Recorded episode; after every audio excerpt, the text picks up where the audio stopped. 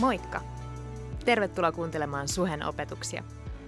Me toivotaan, että näistä opetuksista voisi olla hyötyä sun elämässä ja arjessa. Muistathan, että sä olet aina tervetullut meidän tilaisuuksiin. Osoitteet ja kellonajat ja lisätietoa muutenkin meidän seurakunnasta löydät osoitteesta www.suhe.net. Mutta nyt opetuksen pariin. Moikka! Olen Arko, Arko Bujnevich, niin kuin jo sanottiin, ja, ja siis virolainen kristitty mies. Mulla on äh, yksi vaimo ja yksi poika. Äh, Onko Einikkä täällä? Joo, siellä. Äh, rakas vaimoni. Ja, ja mm, mitä mä teen suhella? Olen palvelemassa omilla lahjoillaan. Ja oliko se vuonna 2019, jos Henkka muistaa, kun aloitettiin yhdessä alfakurssin järjestämiset. Ja, ja vaikka alfa on tehty aiemminkin, mutta oli isompi käppi ja, ja sitten aloitettiin taas. Ja vetän miesten ryhmää. Onko miehiä täällä? Niin, yksi ei ottaa. no niin. Ja, ja myös olen vanhempana palvelemassa ja myös opetustiimissä tällaisia tehtäviä. Ja on todella etuoikeus tänään mm, jakaa mietteitä apostolien tekojen kirjasta ja, ja olemmehan pureutuneet siihen kirjaan jo aika pitkään ja, ja käyneet läpi monia olennaisia aiheita. Mutta kirja jatkuu, ollaan siinä matkalla ja, ja Jumalan lähetty lähinnä niin maan äärin asti. Tänään on siis mun osa tiivistää sitä kirjaa. Ja se on aikamoinen homma. Ja samalla on tänään vielä tunnus, siis suurennuslasissa niin kuin seurakunnan missio ja sen toteuttamisen tavat apostolien aikana. Nyt ne isot teemat. Hmm. Apostolien tekojen kirja on, on jossain määrin niin kuin silta evankeliumeista eteenpäin. Ja siinä mielessä tämä on todella uniikki kirja. Ja sieltä voi tuota esiin monia aiheita, mutta tuon tässä nyt kolme. Yksi on pyhän hengen toiminta täydellä teholla. No, usein sanotaan, että, että pyhä henki tuli mutta samalla pyhä henki on ollut kuvioissa jo raamatun alusta asti. Kun äh, avat raamatun ihan alusta, niin siellä pyhä henki jo toimi. Ja vanhasta äh, testamentista me luemme, miten pyhä henki tuli äh, tietyksi ajaksi tiettyjen ihmisten päälle heidän elämään erilaisella tavalla, että he voisivat toteuttaa tiettyjä asioita. Ja, ja niinpä pyhä henki on ollut. Ja, ja kun puhutaan myös siitä, että uskotaan kolmi yhteisen Jumalaan, niin, niin Jumala, Isä, Poika, Pyhä Henki on koko ajan ollut kuvioissa, mutta vaan esillä on välillä enemmän niin kuin yksi niistä henkilöistä, sitten toinen ja sitten kolmas. Nyt Jumalan poika Jeesus, kun hän teki oman osan Jumalan suuressa pelastussuunnitelmassa, niin Jeesus osoitti sillä Jumalan syvä rakkautta ihmisiä vastaan. Ja, ja elämän aikana miten hän kohteli ihmisiä, mutta erityisesti tietysti ristin kuoleman kautta, kun hän viattomana kärsi ja, ja antoi elämänsä meidän edestä. Että meidän olisi syytä olla siellä ristillä, mutta hän otti sen meidän edestä. Ja Jeesus, kun hän oli täyttänyt oman osuutensa siinä pelastussuunnitelmassa, niin hän sanoi, että tulee pyhä henki. Ja helluntai-päivänä hän tuli siis niin kuin erikoisella tavalla, niin kuin täydellä teholla Jeesuksen seuraajien ylle. Ja täyttyi profettia, siis monetkin profettiat ja, ja, ja Jeesuksen seuraajat kokivat Jumala, Jumalan henkeä, sitä toimintaa, sitä poveria eri, erillisellä tavalla. Ja se, mitä pyhä henki sai aikaan, niin, niin no, siinä on niin monta eri, eri tarinaa apostolien aikana, mutta myös myöhemmin. Mutta siinä aikakaudessa toinen iso asia oli se kristillisen kirkon synty. Kuvitellaan, että, että Jeesuksen seuraajahan oli tosi pieni porukka. Jeesus kutsui seuraamaan itseään niin 12 miestä ja yksi heistä vielä feilasi. Niin että jos niin kuin koko tämä missio, maailman missio on niin kuin tämän pienen porukan kädessä, niin no, mitkä ovat vaihtoehdot tai chanssit. Mutta Jeesus luotti heihin ja, ja he tekivät enemmän kuin inhimillisesti mahdollista, just sen vuoksi, että pyhä henki oli toimimassa heidän kautta, heidän elämässä. Ja kun katsotaan alkuseurakuntaa, niin välillä mä oon huomannut sitä, että sitä niin kuin idealisoidaan, että silloin oli näin ja näin ja näin. Mutta samalla kun me katsomme sitä alkuseurakunnan toimintaa, niin, niin siellä välillä oltiin mm, todella niin kuin eri mieltä ja, ja muistetaan, miten Paavali kritisoi Pietaria tekopyhyydestä ja syystä. Ja samalla vanhat lähetystyön mm, tekijät, kaverit Paavel, Paavali ja Barnabas, kun he taas olivat menossa seuraavalle lähetystyöreissulle, niin, niin heillä tuli niin paha riitta, että oli mahdoton mennä yhdessä eteenpäin ja he menivät eri teitään. Niin että ne olivat ihmisiä, ihmisiä niin kuin me. Ja samalla Jumala toimi heidän kautta ja Jumala toteutti oma suunnitelma eh, heidän kautta. Ja ehkä välillä me ajatellaan, että no, mä oon tällainen, tällainen, tällainen, että jos Jumala tietää kaiken minusta, niin voiko hän todella käyttää mua? Mutta voi. Hän on just, just hän on Jumala. Hän voi. Ja, ja se on Jumalan suuruus, että meidän ei tarvi olla täydellisiä, että voisimme olla, kokea Jumalan rakkautta ja, ja olla hänen suunnitelmassa, vaan hän on läpi aikojen alusta asti käyttänyt vain epätäydellisiä ihmisiä. Ja niinpä kaikki me sovitaan siihen kuvaan.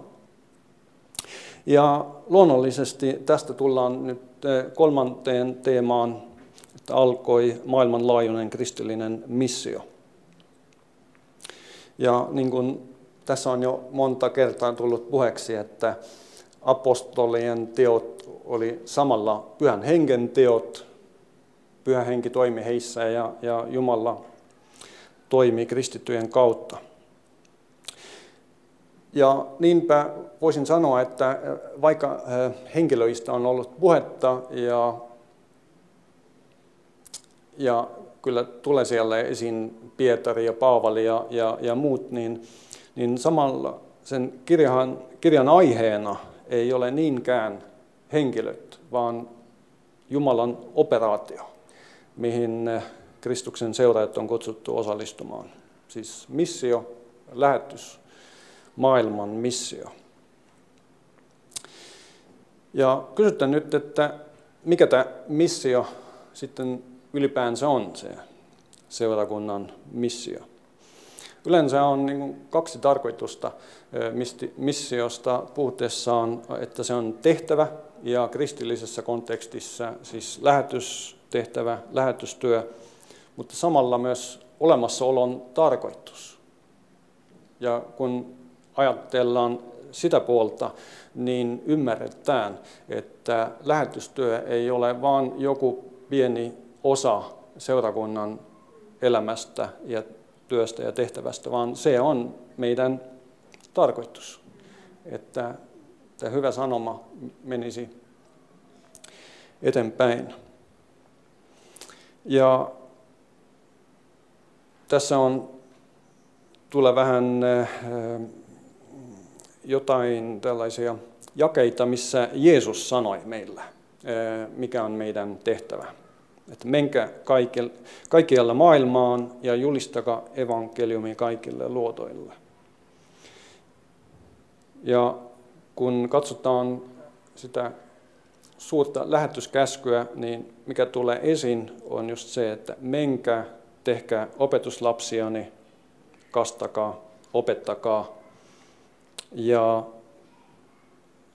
apostolien teot alkavat sillä lupauksella ja lähetyksellä, että te ole, tulette olemaan minun todistajaani. Niinpä koko tämä, ja kun tässä on sanottu, että te tulette olemaan minun todistajani sekä Jerusalemissa että koko Judeassa ja Samariassa aina maan äärin saakka, niin lukiessaan apostolien tekojen kirjaa, niin näemme, että pikkuhiljaa just sillä kaavalla mennään eteenpäin. Että ensin se hyvä sanoma leviää Jerusalemissa, sitten Judeassa, Samariassa ja, ja, ja lopulta luemme siitä, miten Paavali on Roomassa, mistä sanotiin, että se on niin kuin tämän maailman keskipiste ja, tai sen sivilisaation keskipiste, niin että mentiin jo aika kaukaa, edettiin. Niinpä. Meidän ylipäänsä kristillisen seurakunnan tarkoitus on siis evankeliumin jakaminen kaikille ihmisille, että jokainen voisi tuntea Jeesuksen pelastajana, elää Jumalan tuntemisessa ja palvelemisessa. Varmasti tässä on paljon enemmänkin, mitä voisi tuota esiin, mutta tahtoisin vaan korostaa sitä, että se kun ihminen löytää Jeesuksen pelastajana, niin tarina ei pääty tähän, vaan tästä, tästä vasta niin mennään liikkeelle. On käytetty myös tällaista fraasia äh, lähetystyöstä kuin missio dei. Onko tuttu? Missio dei, tällainen fraasi, mitä on käytetty. Ja no, mitä se tarkoittaa? Jumalan missio. Ja siitä voi olla, sitä voi selittää tai tulkita eri, eri tavalla. Vuonna 1787 yksi mm, nuori mies, joka oli innostunut lähetystyöstä, niin kalvinististen baptistijohtajien kokouksessa hän puhui ulkomaan lähetystyön puolesta, William Carey. Ja hän esitti kysymyksen, eikö apostoleille annettu käsky opettaa kaikkia kansoja ollut pakollinen kaikille seuraaville palvelijoille maailman loppuun asti, kun otetaan huomioon, että siihen liittyvä lupaus on yhtä laaja. Yksi vanhempi pappi keskeytti hänet äkillisesti ja sanoi, nuori mies, istu alas, kun Jumala tahto käännyttä pakanat, hän tekee sen ilman sinua tai minun apua. Se on Jumalan missio. Se on äänen homma. Tällainen ymmärrys. Mutta onneksi William Carey päätti totella Jumala enemmän kuin ihmisiä ja lähti Intiaan. Ja nykyisin häntä on nimitetty myös modernin lähetystyön isäksi. Niin että lähetystyö on Jumalan missio ja se on seurakunnan missio. Tämä on meidän yhteinen, yhteinen homma. Välillä olen ajatellut, että jos mä olisin Jumala, mä olisin antanut äh, lähetystyön enkeleille. No, jos äh, he vaikka puhuttelisivat äh, jokaista ihmistä ihan niin kuin yksitellen, niin no, ehkä viikossa homma olisi hoidettu. Ja se siitä. Mutta Jumalalla oli toisenlaiset suunnitelmat. En tiedä miksi. Mutta hän vaan päätti, että se on ihmisten työtä. Se on eh, kristityön tuuni. Ja niinpä pitää elää sen kanssa. Eli ottaa se, se homma vastaan. Ja, ja, ja, mutta me emme ole yksin. Meitä on monta ja, ja Jumala on meidän kanssa. Pyhä henki on, on toimimassa meidän kautta. Ja nyt siis mission toteuttamisen tavat eh, apostolien aikana. Taas niitä tapoja voi tuota esiin monta, mutta tässä on jotkut pointit. No ensin, miten sanoma leviää. Sanoilla, mutta myös teoilla ja olemuksella. Apostolien innokkuudesta ja ilosanomaa, ilosanoman levittämisessä heidän niin puheiden kautta kerrotaan apostolien teoissa seuraavasti. He opettivat lakkaamatta joka päivä temppelissä ja koteissa ja julistivat sanomaan Messiaasta Jeesuksesta. Heidän vastustajat syyttivät heitä siitä, että he täyttivät Jerusalemin opetuksellaan. Kuvittele, jos suhelaisista sanottaisiin, että he ovat täyttäneet Kallion opetuksellaan tai Helsingin opetuksellaan. Mahtava juttu. Intoa heillä oli runsaasti ja, ja samoin, samoin rohkeutta ja aloitteellisuutta – ja näyttää siltä, että he todella yrittivät käyttää jokaista mahdollisuutta eh, julista evankeliumia, jakaa hyvää sanomaa. Ja mikä se sanoma heillä sitten oli? No tiivistettynä. Heidän tehtävä todistajina oli raamattullisen totuuden julistaminen, että Jeesus on Messias, josta oli jo profettoitu, joka kuoli ristillä, nousi kuolleista ja lunasti kaikki ihmiset. Ja miten se on mahdollista? Sillä, että Raamattun pohjalta Jumala on kolmiyhteinen Jumala, Isä, Poika, Pyhä Henki. Ja niillä vuosilla, kun Jeesus eli maan päällä, niin hän oli samanaikaisesti ihminen ja Jumala, ja niinpä hän ihmisenä niin samastui ihmiskunnan kanssa, oli yksi meistä.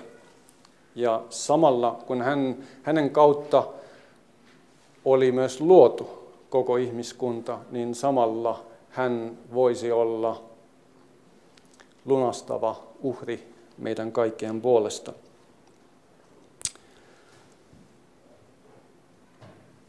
Tietysti, että joku rakasta sua näin paljon, että antaa elämän sun edestä, tämä on hyvä uutinen. Mutta tämä hyvä uutinen myös vaatii ihmisiltä vastauksen, ja niinpä seurakunnan syntymätilaisuudessa jo Pietari haastasi kuuntelijoita. Kääntykää ja ottakaa itse kukin kaste Jeesuksen Kristuksen nimen, jotta syntinä annettaisiin anteeksi. Silloin te saatte lahjaksi pyhän henken. Tämä kääntykää, se meta noisatte kääntyminen, parannus, on enemmän kuin pahojen eh, tekojen katuminen, vaan mielen muutos ja siinä, että miten suhtaudutaan eh, Jeesukseen, hänen rooliin Jumalan valtakunnassa, mutta hänen rooliin mun elämässä. Ja Jeesuksen vastaanottaminen pelastajana synnin orjuudesta ja ikuisesta kärsimyksestä, tämä on iso juttu. Samalla se on teko ja samalla se on prosessi, niin että se tarkoittaa tällaista radikaalista uudelleen suuntautumista. Ja toinko tähän esiin myös tämä Uusi testamentti 2020, tässä on se käännetty näin, että muuttakaa elämänne suuntaa ja ottakaa kaste Jeesuksen Kristuksen nimissä. Niin että todella kysymys on, on ihan suunnan muutosta ja, ja siinä mielessä koko elämän pläni niin laitetaan uudeksi.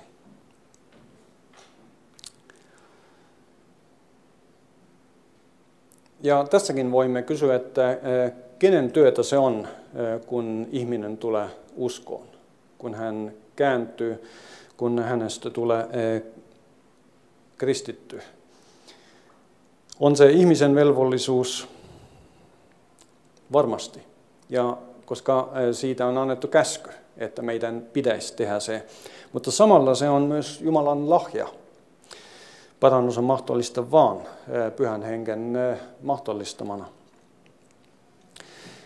Ja sitten apostolit kastoivat uskoon tulleita ja niinpä ihminen tunnustautui niin kuin virallisesti Kristuksen seuraajaksi ja hänestä tuli seurakunnan jäsen, Jumalan perheen jäsen ja hänellä oli ihan uusi identiteetti. No, apostolien eh, tekojen kirjassa puhutaan eh, monista eh, todistajista, mutta enimmäkseen on, no, niin kuin prototyyppeinä meidän edessä Pietari, joka, jonka toiminta oli enemmän siellä, missä jo uskottiin Jahve Jumala, ja Paavali taas siirtyi aika nopeasti alueille, missä löytyi monenlaisia uskomuksia ja katsomuksia. Ja, ja niinpä olisi kiinnostava katsoa hänen eh, strategiaa. Kun hän oli saapunut eh, kaupunkiin, niin hän mm, katsoi ympärillään ja, ja etsi mahdollisuuksia puhua erilaisille ihmisille. Oliko se torilla, vieraana, eh, ihmisten kodeissa, julkisissa paikoissa – tai yksityisissä paikoissa. Ja ensin näyttää siltä, että hän etsi tällaisia ihmisiä, joilla oli jo jonkinlainen ymmärrys Jumalasta. Ja ne, jotka sitten ottivat vastaan Jeesuksen, niin liittyvät, voisiko sanoa, Paavalin jenkin. Ja Paavali esitti evankeliumin aina ottaen huomioon tämän kohderyhmän kontekstin. Ja niinpä hän yritti niin rakentaa siltaa ihmisten kanssa.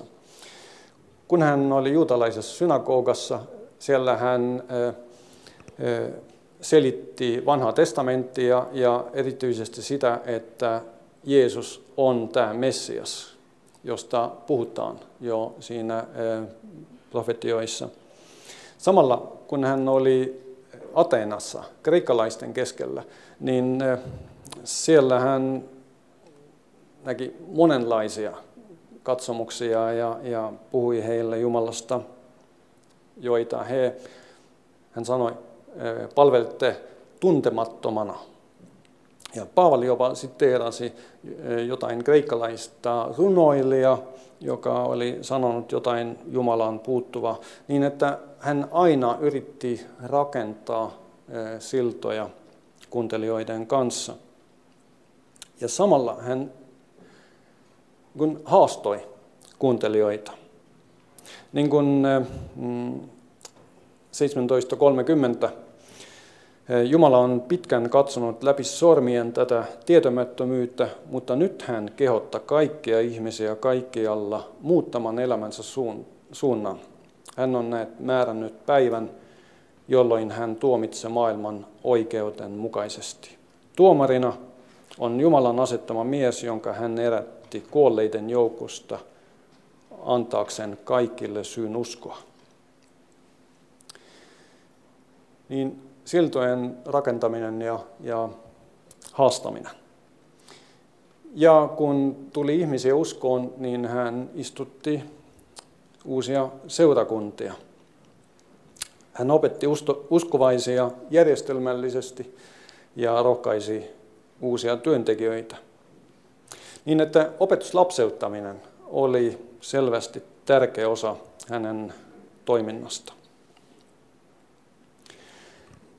Kun puhutaan teoista, niin ähm, apostolit ja, ja ylipäänsä äh, Kristuksen seura, seuraajat, ne, he rukoilevat, rukoilevat ihmisten puolesta äh, ja tapahtui ihmeellisiä parannuksia, parantumisia. Ja nähtiin myös äh, ihmeellisiä mm, ratkaisuja niin kuin ne vankilasta vapautumiset tai, tai muut tällaiset, koettiin siis yliluonnollista pyhän hengen toimintaa ja, ja se oli myös todistus ihmisille siitä, että tämä ei ole vain ihmisten niin kertoma juttu, vaan, vaan tässä Jumala todella toimii. Ja kun eh, pyhän henken kautta esimerkiksi profeetta Agabos eh, sai tiedon suuresta nälänhätästä, joka tulisi maailmaan, niin uskovat päättivät järjestää keräyksen tukeaksen Juutassa asuvia ystäviään. Jokainen antaisi varojensa mukaan. Niin että tällainen antaminen on ollut eh, luonteva myös alkuseurakunnassa. Ja mikä koskee kymmennystä, niin minusta siinä ei ole mitään yhteyttä mm, niin kuin, siihen prosperity-teologiaan, että, että mä en usko, että Mooses oli ylipäänsä kuullut mitään tällaisesta, että, että Joo. Ja varmasti myös olivat apostolit ja kristittyt todistajia, todistajiksi omalla niin elämäntyylillä ja olemuksellaan. Sekin on iso todistus. Ja mä muistan, kun mä olin 18-vuotias ja, ja annoin elämäni Jeesukselle, vaikka mä en siinä hetkessä vielä ymmärtänytkään, että, että mitä mä tein tai, tai että, että mikä on Jeesuksen kuoleman merkitys ja se tieto tuli kaikki myöhemmin. Vaan se kutsu oli niin voimakas, että, että mä sanoin siinä iltana, se oli joulun aattona kirkossa yksi ensimmäisiä kertoja ylipäänsä elämässä, että nyt tai ei koskaan. Ja seuraavana päivänä, kun ystäväni Meilis tuli kylään ja me olimme myös siinä kirkossa yhdessä. Ja usein me käytiin niin kuin toinen toisten kodissa. Olimme istuneet, keskustelleet, kuunteleet musaa ja, ja jonkun ajan päästä Meilis sanoi, että hei Arko, sä on jotenkin niin kummallisesti hyvä, että jotain oli muuttunut. Mä en ollut sanonut hänelle mitään, mitä tapahtui edellisenä päivänä, vaan hän tiesi, että mä jäin kirkkoon, kun hän lähti. Mutta se, mikä tapahtui meissä ja meidän kautta, niin, niin sekin on jo todistus. Nyt yksi mm, ää, ää, siis seuraava asia, mitä apostolit ja, ja kristittyt siinä aikana tekivät, oli tutkivat säännöllisesti raamattua. No, onhan se itsestään selvä, että jos sä oot uskovainen, niin, niin luet pyhäkirjaa. Jerusalemin seurakunnassa nousi haasteita avustuksen jaossa ja sitten miten reagoitiin. Apostolit, ne 12 kutsuivat koolle koko opetuslasten joukon ja sanovat, ei ole oikein, että me ruoan jakamisen tähteen luemme laimin Jumalan sanan. Eli he ymmärsivät, mikä on heidän homma, että kun meidän pitää eh, julistaa evankeliumia ja Jumalan sana, niin ensin meidän pitää tuntea se todella hyvin. Ja niinpä tässä oli toiminnassa heti erilaiset lahjat siinä seurakunnassa. Okei, apostolien tehtävä oli Jumalan sanoman julistaminen, Jumalan sanan opettaminen. Ja ihan selvä, että heidän piti keskittyä Jumalan sanan tutkimiseen, entä muut. Nyt taas kun Paavali ja Siilas olivat siellä Kreikassa, Berojassa, kuvaillaan paikallisten käyttäytymistä seuraavasti. He ottivat sanan halukkaasti vastaan ja tutkivat päivittäin kirjoituksista, pitikö kaikki paikkaansa. Tämä on muuten hyvä neuvo kaikilla. On hyvä kuuntella saarnoja niin seurakunnassa tai kotona YouTuben kautta, mutta jos kuulet tällaisia erikoisia väitteitä, niin katso ja tutki, että mitä Raamattu sanoo siitä asiasta. Välitä, vä, välillä väitetään erilaisia juttuja ja, ja parempi katsoa lähteestä, että mikä siinä on. Ja niistä Berojan maallikkoista sanotaan, että he siis päivittäin tutkivat kirjoituksia, pyhiä kirjoituksia, eli siis no, periaatteessa raamattua, vaikka he vasta elivät uutta testamenttia. Sitä ei ollut vielä niin kuin, kirjoitettuna. Todella Living Bible. Ja no, nykyisessä infoyhteiskunnassa meillä tulee paljon monenlaista tietoa joka suunnasta. Ja kaikkeen ei, ei jaksa perehtyä ja ei tarvikaan. Esimerkiksi otetaan sanomalehti, katsotaan ne pääaiheet, ja no, se on siinä. Mutta raamattu on, on jotain enempää. Et se ei ole vaan näin, että yritän lukea tänään nyt viisi lukua. Oh, mulla on vähän aikaa, niin nostetaan tempoa. No ei. Parempi on, on syventyä, tutkia ja, ja, ja saata sieltä esiin se, mitä Jumala sulle on just sanomassa.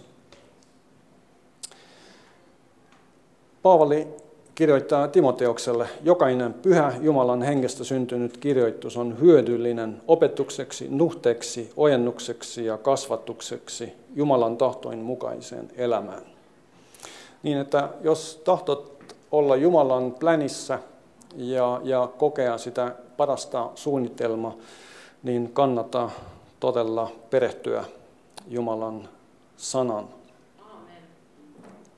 Jos tahdot jakaa sitä toisilleen, niin ensin pitää tietää itse, että mikä siinä on. Ja tällainen organisaatio kuin Center for Bible Engagement on tehnyt tällaisen tutkimuksen, missä osallistui noin 40 000 ihmistä 24 maasta kaikilta elämän aloilta. Ja, ja tutkittiin, että millainen vaikutus on raamatun lukemisella ihmisten elämään. Ja tuli ilmi, että raamatun lukemisella voi olla huomattava vaikutus. Niin meidän mielen terveydelle, henkelliselle kasvulle. Ja miksi, että voi olla? Koska kerta tai kaksi viikkoa, kaksi kertaa viikossa se ei vielä vaikuttanut niin paljon, mutta ne, jotka lukivat ja perehtyivät, tutkivat raamattua neljä kertaa viikossa tai, tai enemmän, niin he kokivat tällaista huomattavaa, jopa dramaattista tällaista kasvua. Heidän henkellinen ja, ja henkinen hyvinvointi nousi jyrkästi. Niin että säännöllisesti Jumalan sana lukevat ihmiset kokevat, tuli ilmi siinä tutkimuksessa, että he kokivat 30 prosenttia vähemmän yksinäisyyttä, 32 prosenttia vähemmän alttiita vihaongelmille, 60 prosenttia vähemmän todennäköisesti he kokivat henkistä tällaista pysähteenäisyyttä. Ja nyt kiinnostava olennainen pointti. He olivat 228 prosenttia suuremmalla todennäköisyydellä aktiivisia oman uskon jakamisessa. Ja 200, 231 prosenttia suuremmalla todennäköisyydellä opetuslapseuttavat toisia. Niin, että tässä on monta syytä, miksi eh, kannattaa perehtyä raamattuun vähintään neljä kertaa viikossa. Miksi sitä muuten kutsutaan Jumalan sanaksi tai hengelliseksi ruoaksi. Että tästä tulee meidän, ei vain tieto, mutta, mutta myös voima. Jumala puhuttelee meitä eh, tämän kautta. Mikä kuvasi vielä eh, apostolien toimintaa oli se, että ykkösprioriteettina oli heillä aina Jumalan tahto. Muistetaan eh, sitä tilannetta, missä Jeesus oli Pilatuksen edessä ja Pilatus antoi ymmärtää, että hallitsijana hän voi kun vaikuttaa oikeuden käynnin kulkua, jos vaan Jeesus olisi enemmän yhteistyöhakuisempi. Ja mitä Jeesus vastasi? Jeesus vastasi, minun kuninkuuteni ei ole tästä maailmasta. Jos se olisi, olisivat alamaiseni taistelleet, jotta en olisi joutunut juutalaisten käsin kuninkuuteni ei ole siis täältä. Niin kuin Kristus koki vastustusta ja kärsimystä tässä maailmassa, niin myös hänen seuraajat. Niin, että meille ei ole tiedossaan niin helppoa elämää Jeesuksen seuraajana, mutta merkityksellistä elämää. Siinä on pointtia siinä elämässä. Voit katsoa taakse ja, ja sanoa, että se, se oli sitä väärti. Ja apostolien te, teoissa painotetaan, että sanoman eteenpäin vieminen on tärkeintä, ei lähettien niin mukavuus tai, tai turvallisuus. Ja monetkin ää, apostolit, lähetystyöntekijät ovat ää, kokeneet marttyyri kuoleman. Ja se tapahtui nytkin. Niilläkin vuosilla ihmisiä kuolee vain sen takia, että he kehtävät uskoa Jeesukseen. Ja just tällaisissa tilanteissa tulee ilmi, mikä on tärkeä ihmisellä, kun hän on valinnan edessä, että elämä tai kuolema. Ja viidestä luvusta luemme miten apostolit tuotiin neuvoston eteen ja ylimmäinen pappi kuulusteli heitä. Me kielsimme teitä jyrkästi opettamasta sen miehen nimessä, mutta mitä te olette tehneet? Koko Jerusalem on täynnä teidän oppianne. Te yritätte panna meidän, meidät vastuusen sen miehen kuolemasta. Pietari ja apostolit vastasivat, Jumala pitää totella enemmän kuin ihmisiä asia oli, oli selvä. Mikä, mikä on niin ykkösprioriteetti? Ja viimeinen asia, mitä mä tuon esiin, on, että he jatkoivat matkaa Jumalan tiellä, mikä se sitten vaatiikaan. Ei ollut helppoa apostoleilla, vaikka tuntui siltä, että he, heillä oli niin koko pyhä henki, mutta ei se ollut helppoa. Monet joutuivat vankilaan, niitä hakattiin, Stefanos kivitettiin, Johanneksen veli Jaakob tapettiin miekalla ja näin poispäin.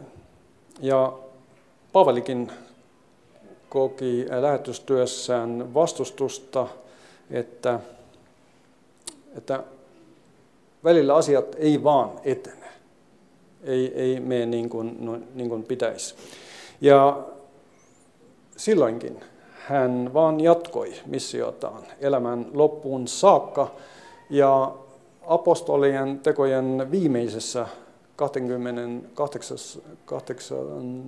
luvussa äh, viimeisissä jaissa luemme, että Paavali, Paavali asui omassa vuokra-asunnossaan, mikä oli, tuntui olevan vähän niin kuin äh, vapa vankila, koska hänen ei ollut lupa niin liikkua sieltä.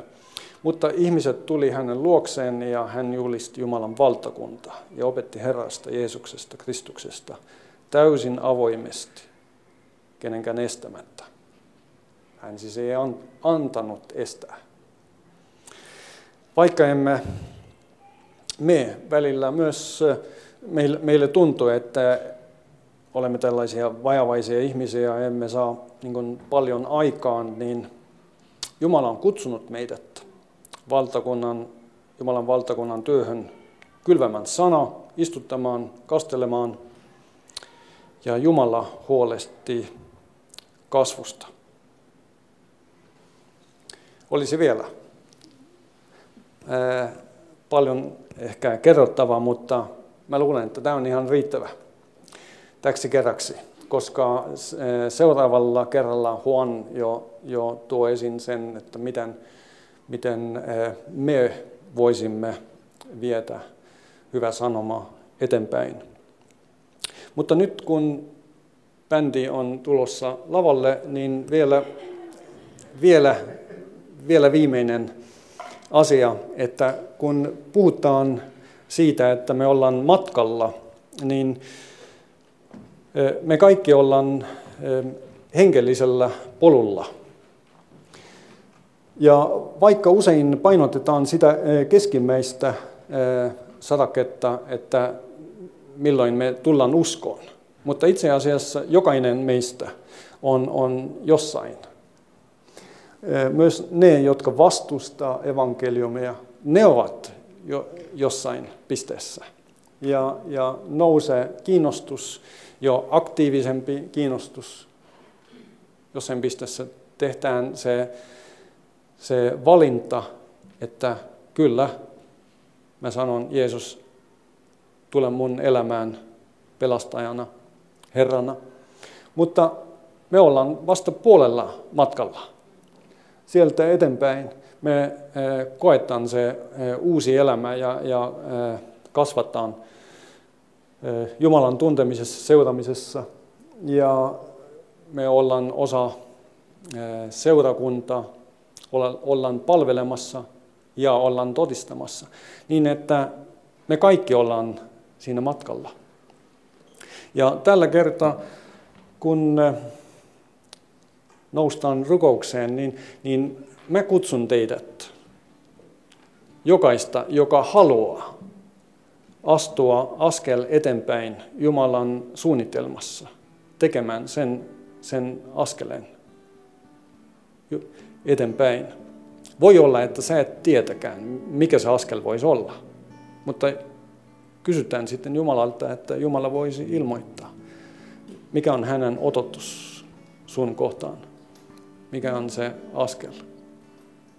Noustaan.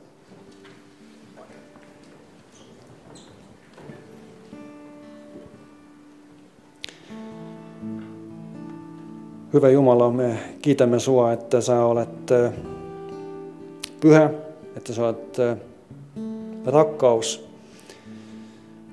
Ja että sä olet jakanut omasta hyvyydestä meille jo niin paljon. Kiitos sulle erityisesti Jeesuksesta, siitä uhrista, rakkaudesta. Ja kiitos sulle, että sulla on mm, hyviä suunnitelmia meille jokaiselle. Ja sä näet, me olemme sun edessä. Ja niinpä me pyydämme sua, että se voisit johtattaa meitä tästä eteenpäin.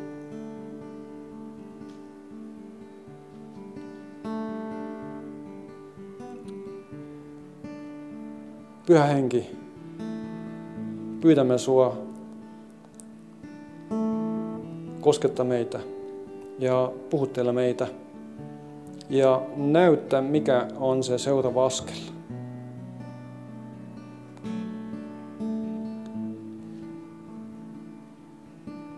Että me olisimme kaikki suuntautuneet sun puoleen.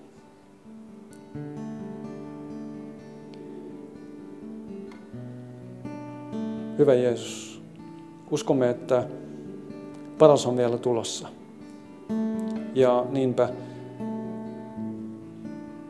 jos joku tässä on sanonut sulle kyllä, voit sanoa sen äänen. Kyllä Jeesus, ota mut ja johta tästä eteenpäin. Sun tahto tapahtukoon mun elämässä. Sun kunniaksi. Jumalan valtakunnan parhaaksi. Jeesuksen nimessä. Aamen. Kiva, että kuuntelit. Ota rohkeasti yhteyttä, jos haluat tietää Suhesta lisää. Sä löydät meidät Facebookista ja Instagramista nimellä Suhe-seurakunta. Jos haluat olla tukemassa Suhen toimintaa taloudellisesti, siihen löydät ohjeet kotisivuiltamme osoitteesta www.suhe.net. Nyt hyvää viikon jatkoa.